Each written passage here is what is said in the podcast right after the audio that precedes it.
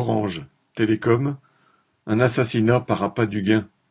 Chargé pour le réseau Orange de mettre en place la fibre dans le Cantal, un ouvrier mandaté par Orange, via Eiffage et ensuite Intercom, était mort électrocuté le 15 octobre 2022.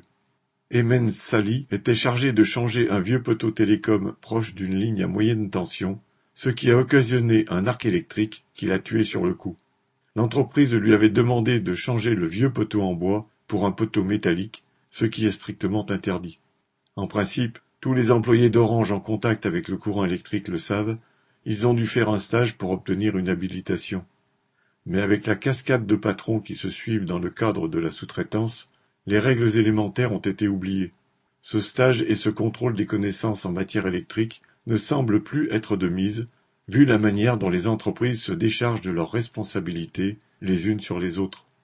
Cet ouvrier n'a fait qu'obéir aux ordres de ses patrons, qui cherchent tous les moyens pour faire retomber sur lui la responsabilité de sa mort.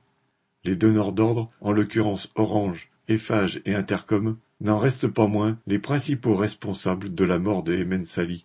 La succession d'intermédiaires n'enlève rien à leur responsabilité. Correspondant Hello.